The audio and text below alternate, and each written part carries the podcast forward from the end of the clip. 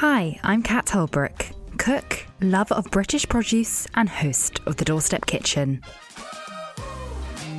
Welcome and thanks for tuning into this show, which celebrates the best food and drink found on our doorsteps. On this episode, I'm joined by chef and grower Dan Cox. You know, having a farm at L'Enclume and then cooking with the produce from your own farm, it was, I mean, it was just the next level, the next step. And, you know, once you've had it, it's very hard to, to do anything else, really. And our resident forager, Fergus Drennan, talks about this. Gorgeous, cold, resilient crab apples. But first, here's my update from the food world.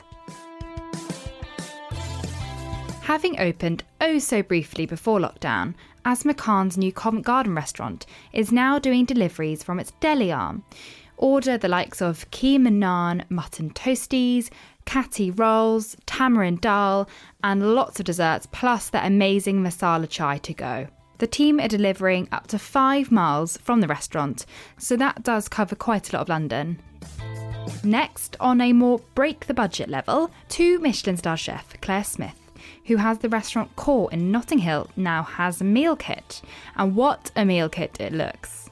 The core at home menu features the likes of caviar gougere and fallow deer with celeriac and black Perigord truffle. It looks amazing, but it will set you back £175 per person with a minimum two person order. Lastly, there's a new chocolate company to take note of. Kai Shabita, an ex pastry chef at the Ritz in London, and chef Sven Hansen Britt, winner of MasterChef The Professionals, have created Cartografie chocolate, producing handmade single origin chocolates. Born out of the first lockdown, when both the chefs found themselves out of work, their filled chocolates are expressions of particular regions and cocoa bean varieties. I love the sound of their salted beurre noisette ganache from the Dominican Republic's Yuna Valley and their scorched hay infused caramel ganache with roasted banana using Trinitario beans grown in a Tanzanian national park. So, those are your three foodie things on your doorstep this week. And now let me introduce you to my guest for today. My guest today is a chef come farmer who has worked in some of the UK's top restaurants, such as Fera at Claridge's and Simon Rogan's L'Enclume in the Lake District. He's now spearheading regenerative methods of farming down on 120 acres of land in Cornwall and growing amazing produce that can be enjoyed via Natoora's boxes across the country. He's here to speak to us about this type of farming and what he's growing. So, welcome, Dan Cox. How are you doing? I'm really good, thank you. What's happening in Cornwall? Um, well, at the moment, uh, a lot of sheep activity. Mm. When, when the grass stops growing in the winter, the sheep have to be moved a little bit more often. And we're on with um, sort of doing a lot of improvement works on the farm at the moment. We're getting new new fridges in place and um, okay. putting up a few tunnels and stuff. Okay, so yeah, do you want to just give me a little bit of background about your kind of journey to Cornwall, I guess? Because you've been there for three years now, I think. Four years now, yeah. Four years, wow. Yeah, yeah. so why are you there? Well, I mean, the main reason is it's where our produce was coming from, or most of our produce was coming from, um, up in London. When you were at Claridge's? Exactly, when we were at Claridge's, yeah. I mean, we, we had our own farm um, back up at L'Enclume, mm-hmm. and we used to send ourselves produce once a week. But um, majority of our, the produce that we bought would come from Cornwall. Um, and I used to go down and visit farms, um, you know, fish suppliers and stuff down in Cornwall, and just sort of built up a bit of a love and affinity for for, for the area. Mm. And an opportunity came up to take on a farm, and, and I just jumped at the chance really because you know having a farm at L'Enclume and then cooking with the produce from your own farm, it was I mean it was just the next level, the next step, and you know once you've had it, it's very hard to to do anything else really. So it was just yeah the need and want to kind of get onto a farm and just be involved in farming and looking at how you know we could we can improve and change things in our industry, you know, from from the ground up, really. Yeah, because when you were at L'Enclume, you basically set up a kind of farm in Cumbria, didn't you? Yeah, exactly, exactly. I mean, when I joined Simon, we already um, worked with an organic farm, so he, he, you know, he had his own farm. But as we as we expanded with Roganic um, in London, we, we needed more, more supply and more consistency with the product. So we decided it'd be a good idea to start our own farming operation. And yeah, we kind of did that from scratch with no real knowledge, um, and just kind of set it up, looking looking at the best examples of you know sort of organic, productive agriculture across the world, and trying to come up with our own ideas and processes to produce you know produce for the highest level. Yeah. So actually, when you moved down to Cornwall, it wasn't a huge shock to the system. It's not like you'd never done it before. No, no. Oh, fine. okay. Exactly, I thought it was. Um, I thought you were initially completely new to all of it. Oh yeah, yeah, yeah. No, it was kind of like an in and out. You know, going to London for three years and um, so operating Fera was definitely. He he definitely told me that I needed to get back to the farming. Okay. You know, it's because there were so many things wrong at, at Fera in terms of supply too. Because you know, best will in the world. You know, you can. Cherry pick all of all of your suppliers, but there's still a large. Well, there was a large element of supply that was uh, unknown and slightly questionable, um, and that was the thing really, getting trying to get onto a farm to kind of sort of challenge these things head on. yeah, you want to know where everything's coming from. Exactly, exactly, and how it was produced, and you know, and, and what effect it was having on our on our soils mainly. Yeah. So down in Cornwall, you grow some amazing veggies, um, and you work with Natoora, who helps supply them. Um, so what are you growing down there? So I mean, we, we're growing all sorts of things really. So I mean, we uh, started the project last year, um, you know, working with Natoora, and we kind of built the the produce list together. You know, so it's kind of things that will that, that we know will work, or, or things that I really love and you know sort of want to want wanted to do. Um, I mean, the thing that we're really scaling up this year are artichokes. You know, at, at Fera, all the artichokes I would buy would come from Natoora. You know, they're the they're the best artichokes you can get your hands on, and the spiky that they that they were selling, they're incredible. You know, you can eat slice them raw and and just eat them raw, lightly dressed, and they're just an exceptional product. And I mean, I've been working for the last sort of, all the whole four years here, growing artichokes on a smaller scale and just trying to work out the best, the best way of, you know, we'll, we'll getting the best out of them really. And um, we're going to be planting seven and a half thousand of them this this season. Wow. Um, and we developed a, a system where we where we sow like a, a range of like 10 different plants underneath the artichokes. So the, I mean, the artichokes are perennial, so that's like the ultimate in terms of a vegetable that, that in a regenerative system because it stays in the ground for a long period of time, you know, many years, and gives you a small amount of fruit from each plant. But with all the other plants growing underneath, and that the the plant sort of dying and coming back every year, um, you end up with really, really incredible soil around the plants, which in turn means that the, the product will be incredible too.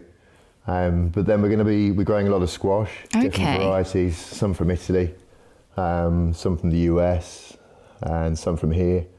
Okay, yeah, because I was going to talk to you about um, what kind of varieties you focus on. Is it like local Cornish? Because I think I've seen some Cornish chicory being grown down um, Yeah. on the farm and like kind of heritage crops, or is it, um, you know, Italian and, and various things? So is it a mixture then? It's a mixture. It's a mixture. I mean, for for, for us, the it's not necessarily about um, where the seed has come from, because I mean there there are no real um, heritage Cornish varieties when it comes To artichoke. comes to artichokes or chicory or anything like that. yeah. Um, so I mean, it's, it's, it's more about where it was grown and how it was grown. Yeah. Um, and you know, everything we do here with our with with our growing methods is just focused on soil health and flavour. You know, and, and the two are directly linked. So you know, we we do the, the most we can to support the soil, and we're really interested in in new and interesting things. Um, so it's you know, sort of scouring different organic seed suppliers around the world to find things that we can grow that, that, that are new interesting, you know, new new flavor profiles and that's that sort of thing. But but the main thing is trying to find out what works best with our soil. Um, you know, it's no good trying to grow something that, that that won't work well here. And I mean that's what we've been doing for the last couple of years. You know, trialing different like lots of different things and, and seeing what works best. Um, Yeah. I mean, like beet, beetroots work really, really well with our soil. We've got a it's it's a clay loam soil, so it's, it becomes quite difficult to work in the winter. But it's very, very rich in minerals. So deep, deep rooting plants work very well Um, so the artichokes, incredibly deep rooting. And then, yeah, uh, beetroot, the chicories, exactly the same. They kind of, Okay. they all, Any like turnips, or I can imagine they might work quite well. yeah, exactly, yeah, yeah. We did some really great turnips last year. Going to continue them this year. Uh, Hinona Kabu from Japan. They're like a long, a very long turnip. Um, Oh yeah, kind of like mooli shaped. yeah, Is exactly, right? with a purple top and then, yeah, and white, really sweet. Lovely. Um, and that, that's another thing as well, because we've, we've come onto this farm and we've, um, it's been organic for 15 years, but it, the soil was quite tight and compacted. Um, so we've been trying to grow things uh, that really penetrate through the soil and open it up. Um, so, so, you know, kind of, kind of, again, sort of working with things that are going to help us and, and, and sort of help support, you know, our soil year on year. And then, are there any fields with like, like one crop, or are you trying to really mix things up together? No, just com- yeah, completely mixing things Yeah, up. yeah. Um, I mean, that's the most important thing. The most important thing is that you know your growing situation is as bi- is, is as biodiverse as possible. Mm-hmm. You know, as many plants as possible, as many families as possible. Um, and that's what. The, so with the artichoke, we're going to be growing them in a large area on their own, but we're going to have those ten plants underneath that are fixing nitrogen, supporting the plant, and providing a cover for the for the soil. Um, but then we'll have the squash right next to them, and we'll have beetroots next to them too. So each each situation that we that we grow, yeah, we'd always have one more than one thing growing there. So no no monocrops. Yeah. Okay. No monocrops. And then the other important thing is the the sheep. Really, I mean, we we've got growing areas that are kind of like exclu- exclusively for veg, but then we've got um, areas that we're mixing veg in with pasture. So we'll have the sheep grazing right next to the veg Hopefully, with a fence up. with a fence up. Yeah, yeah, yeah, yeah. okay. Nice. Um, and you've got cover crop as well within there, and yeah, as you say, focusing on the biodiversity.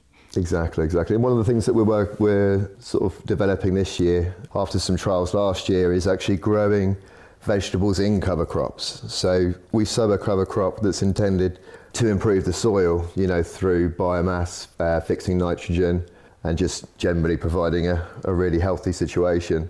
But then just sticking beetroot in there, say, or, or carrots in there, Okay. doing them in long strips. So we'll, you know, get those sown all at once. There'll be a range of like, again, sort of 10, 12 different plants. Um, and then when that beetroot's ready, then we'll go in and harvest what we want to. And then after that, we'll put the, the sheep on top and let them graze the rest of the plants. Oh, I see. Because I I wouldn't imagine that you know something would grow within it because cover crop tends to be like a meter or like uh, or a half. You know, can be quite tall. Exactly, yeah, yeah. You know, that's quite a shock to me because I wouldn't think it has like had the light and therefore wouldn't grow. Or but no. Yeah. Well, I mean, there's, there's two, two, two ways to it. I mean, one is um, to make sure that all the rest of the plants are low growing plants. Okay. Because, you know, um, you know, within w- what you would deem to be a cover, a cover crop plant or seed, there's, there's a whole range of heights within that. So you just kind of pick all the ones that are the shortest height to allow, say, the beetroot to flourish. Yeah. But then, I mean, la- last year we did a, a 30 way cover crop mix, um, and that had uh, stubble turnips, tillage radish, and kale in there. And I mean, all of those became harvestable. So, you know, we had big long moolies in the tillage, rad- tillage radish, we had the stubble turnips, which were like just these big, huge, sweet, juicy turnips. And then all of the kale we kind of just harvested straight from the tops. So, kind of snapped out the top quarter and then sort of bunched those up. And, and I mean, what, what we took was, was tiny compared to what was what was left, and then we put the sheep in after that to, to, to graze it all off and, and to you know further improve the biology and um, health of the soil. Yeah, perfect. Um, and what have been, I mean, obviously you're very passionate about artichokes, but what other Yeah. things have you kind of discovered and that are like your favourite new things to grow and, or eat? I mean, cell celtuce is something we do we, we do quite well, and um, and we love, and it's gone quite well uh, last season. So it's like um, it's a stem lettuce.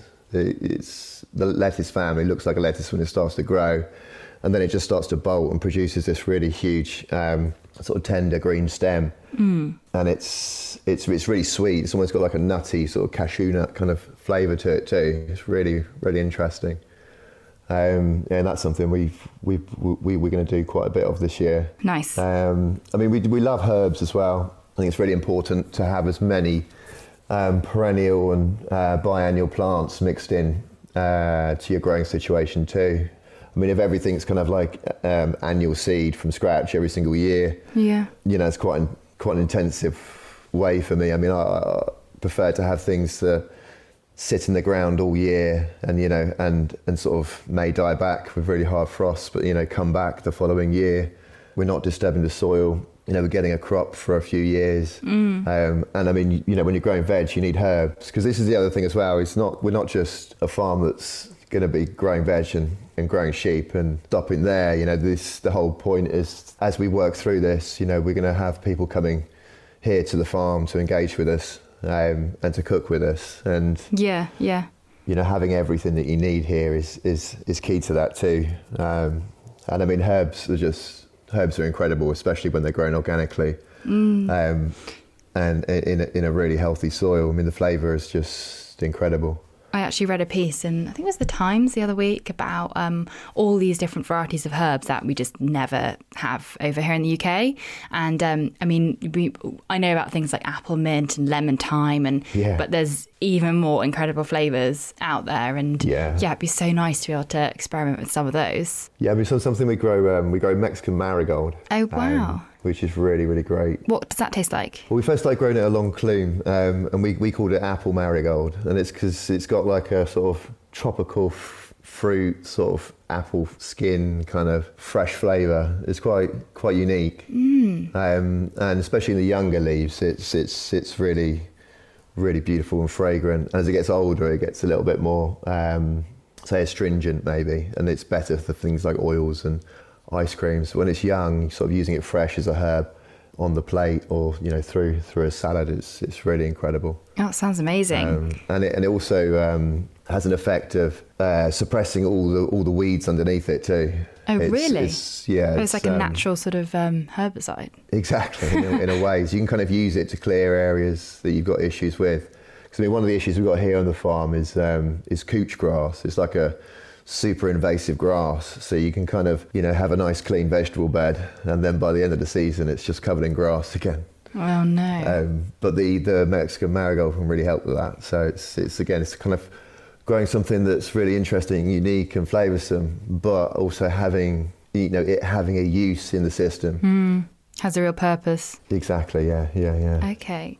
Um, so the harvests from the farm, I know, have already been featured on menus at top restaurants across the country, like Lyle's, Kiln, and Davies and Brook at Claridge's. Yeah. Yeah. But um, you can get it home as well, can't you? Yeah, exactly. I mean, this this is the beautiful thing. So, I mean, you know, working with the Natoora, it just changes everything. I mean, you know, the the hardest problem some of the time is finding, you know, a market and a, and a customer for your product. Um, I mean, obviously, I've got great connections in the industry with um, with chefs too, but when it comes to actually, you know, sort of scaling things up and moving things out and reaching people with with the message of regenerative agriculture and you know food that's produced in, in an incredible way. Now having the ability to get into into people's homes, basically reach anyone that's actually interested in the product. Oh, it's just it's just incredible. You know, small farm in Cornwall, being able to to engage with and and um, supply people uh, absolutely anywhere really. Yeah. So if I wanted to get some of your produce, um, obviously I order it via Natoora, but can Yeah. I just um, select your farm or will it be part of like the general box? No, no, no. You, yeah, you'll be able to go on there and search for for Melilot Okay. and um, and our and our product. Exactly that. Oh, yeah, amazing. Perfect. So I, I definitely want to try some of those um, artichokes. Yeah. yeah. well, they'll they'll be available sort of August, September. Yeah, yeah, yeah. But we do we do have a small amount of. Um, like a couple of hundred plants that we've been, been working with for the last couple of years, so they'll they'll actually be ready in in April too. So there will be there will be some there earlier. And do you think? I mean, I imagine that there's. I mean, there's obviously a finite amount. Does it all sell out? Like, have you, do you get rid of everything that you produce? Well, I mean, yeah, this this is. I mean, last year because we were only starting and sort of starting small, you know, yeah, it was pretty much as soon as it as soon as it um, was available, you know, it's it's it's gone sort of thing. But that's what we hope with the artichokes, you know, that there'll be, yeah, there'll be plenty basically, and Yeah. you know, that's so we're just we're, we're picking a few crops that we really do want to try and grow, and you know, they're the crops that we've seen do well here, and and and you know, you know, give us good soil health and and a good supply at the same time. Okay, great. And then you said um, you're, you know, you're still a chef. Obviously, you're growing all this incredible stuff. You're still a chef, and you have plans for the farm. Um, so, is that a restaurant? I think I saw a brewery somewhere as well. Yeah, exactly. Yeah, we've yeah, I've got a little we've got a little brewery here. Oh, you've got one already. Yeah, yeah, yeah, yeah, yeah. Yeah, I mean, I built that um, when I started, really. And the plan was the, the plan originally was to come onto the farm, get the restaurant space um, ready, and brewery's kind of part of that too. But then it just became became very apparent that we need to focus on the farming and get the farming right and understand it properly to really, you know, have longevity with the whole thing. So, Yeah. So yeah, farm first, and then see hundred percent. Yeah, yeah, yeah, yeah, yeah. see how it goes. Uh, but that's incredibly exciting, and um, I'd love to come visit one day. Yeah, please do. Um, please do. Yeah, when this is all over, and we can travel. Exactly. Yeah. Um, but yeah, it sounds incredible what you're doing, and I can't wait to try some of your veggies via Natoora as well. But lastly, can I just ask what your favourite seasonal ingredient is right now? As this is a question I ask all my guests. right now, uh, I'd say celeriac. Yeah, Yeah, it was pretty much the only thing left um, left for us on the farm, along with juice and artichokes. But I mean, yeah, celeriac, I absolutely love it. It's, I mean, again, if it's grown well, the flavour is just incredible, and it yeah holds all winter, and you can do so many things with it too. yeah. So have you been just um, st- like kind of cold storing it as it, you know, when it's ready? Well, we're actually just leaving it in the ground. Okay, Um, yeah. it's just sitting in the ground quite well at the moment. I mean, it, and if you get serious hard frosts, kind of like week after week, then then you know you might it might it might start to rot. But generally, they just stay there, and they're much. You know, soil is always better with plants in, in it, so Mm, you know they're better off in the ground than they are in our in a, in a fridge kind of thing. So Yeah. So what have you been doing with it? What are your favourite celeriac recipes? Um, I mean, the favourite thing at the moment is cooking a uh, just a celeriac gratin in the Aga. Lovely. So like a just you know cream flavoured with um, garlic that we grow and some lemon thyme and uh, bay, and then um, and then the celeriac sliced through, sort of just warmed and folded, and then thrown into a gratin dish with some some cheese on top, slowly baked. Definitely one of my favourites. Delicious. Bit of Cornish Gouda. Yeah, exactly, exactly. Sorted. Perfect. Uh, lovely. Thank you so much for speaking to me, Dan. My pleasure. My pleasure. Thank you for having me.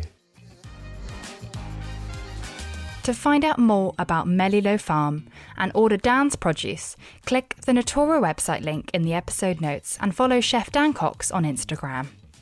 Now we welcome our resident forager, Fergus Drennan, who is here to speak about crab apples. If you want to catch up on all of Fergus's wild food clips, then I've included a link to the page on my website in the episode notes. Suddenly stumbled upon on a winter's walk amidst the muted brown colours of fallen leaves. There really are golden riches to be found. So have a wonder, especially along woodland edges, looking out for small, gnarly trees, although more than anything, look down. Bursting with robust, tart, and acidic flavour, though you may find often in a shower of just amazing golden abu- abundance or kind of they're there and kind of present, but you have to get down on all fours and root around in the leaf litter to really reveal the full abundance. There they are, gorgeous, cold, resilient crab apples. So, what you found, perhaps they are genuinely wild crab apples, or perhaps they're feral ones, perhaps hybrids, who knows? What is sure is that you are in for a complete flavour bomb treat. I'd agree, for most palates, and mine included, eating them raw is a real astringent mouth puckering oh, ordeal. You know, but they're just about palatable. But their robust flavour is really a joy to work with. And it's the same with many wild foods. There's a, a richness there that's very different from the flavours, in this case, of an apple found and readily obtained from a shop. So, you know, the variety is the same, Malus sylvestris, but the wild one is is just a joy to find at this time of the year when there's not much else around apart from kind of rose hips in terms of fruit. So there's lots of things you can do with them. They tend to be between two and four centimeters in diameter. Take them home, give them a good wash. They can, you know, have a little bit of kind of brown or, or rather kind of black discoloration on, but that still comes off if you give it a good wash. So, raw, there are ways of using it raw. You can kind of chop them and infuse them into vodka and then sweeten it and kind of spice it. That's kind of quite nice. Slightly earlier in the year, you can, and what it works now too, you can kind of juice them and use that juice as a kind of tart, sharp verjuice in recipes and cocktails. Most traditionally, they would be used for making crabapple jelly. I kind of like to do that in October, combining it with hawthorn and rowan or rowan and rosehip. But my favourite thing to do with crab apples, and I'd highly recommend this, is to do a version of tarte tatin. And so for that, just get them, wash them, remove all the stalks, and then in a pan, add some brown sugar and some butter. Uh, kind of heat that, get that cooking. Add in your crab apples, fill the pan. I'll leave a, a tiny little space actually so you can move them around a bit. Now cook that quite slowly. It takes it really does take about 20 minutes to kind of really soften them up. Sometimes you might have to put a lid on, sometimes you might have to add in a little bit of water. So, traditional tarte tatin at that point, you would put over puff pastry, put it in the oven, cook it, and when the puff pastry is cooked, then you flip the whole thing over. I actually prefer to use sweet short crust pastry, and partly the reason at this time of the year I like to sneak in a little bit of inner bark of birch as a powder, as a kind of unique ingredient. And also, just to finish it off, I like to drizzle over a little bit of rosehip syrup, which is really nice. But yeah, crab apple tarte tatin, I think it really brings out the best of their flavour and their appearance. They just look so wonderful all together in the tart. But I would say just before you flip it over or just before you put it into the pastry, what's really nice is to just squash them a little bit, just burst open those skins a little bit. There we go. Look out for crab apples. That's all for today's show. If you enjoyed it, I'd be so grateful if you could rate and review the podcast. It really makes a difference. Join me next week for the final episode of Series 2.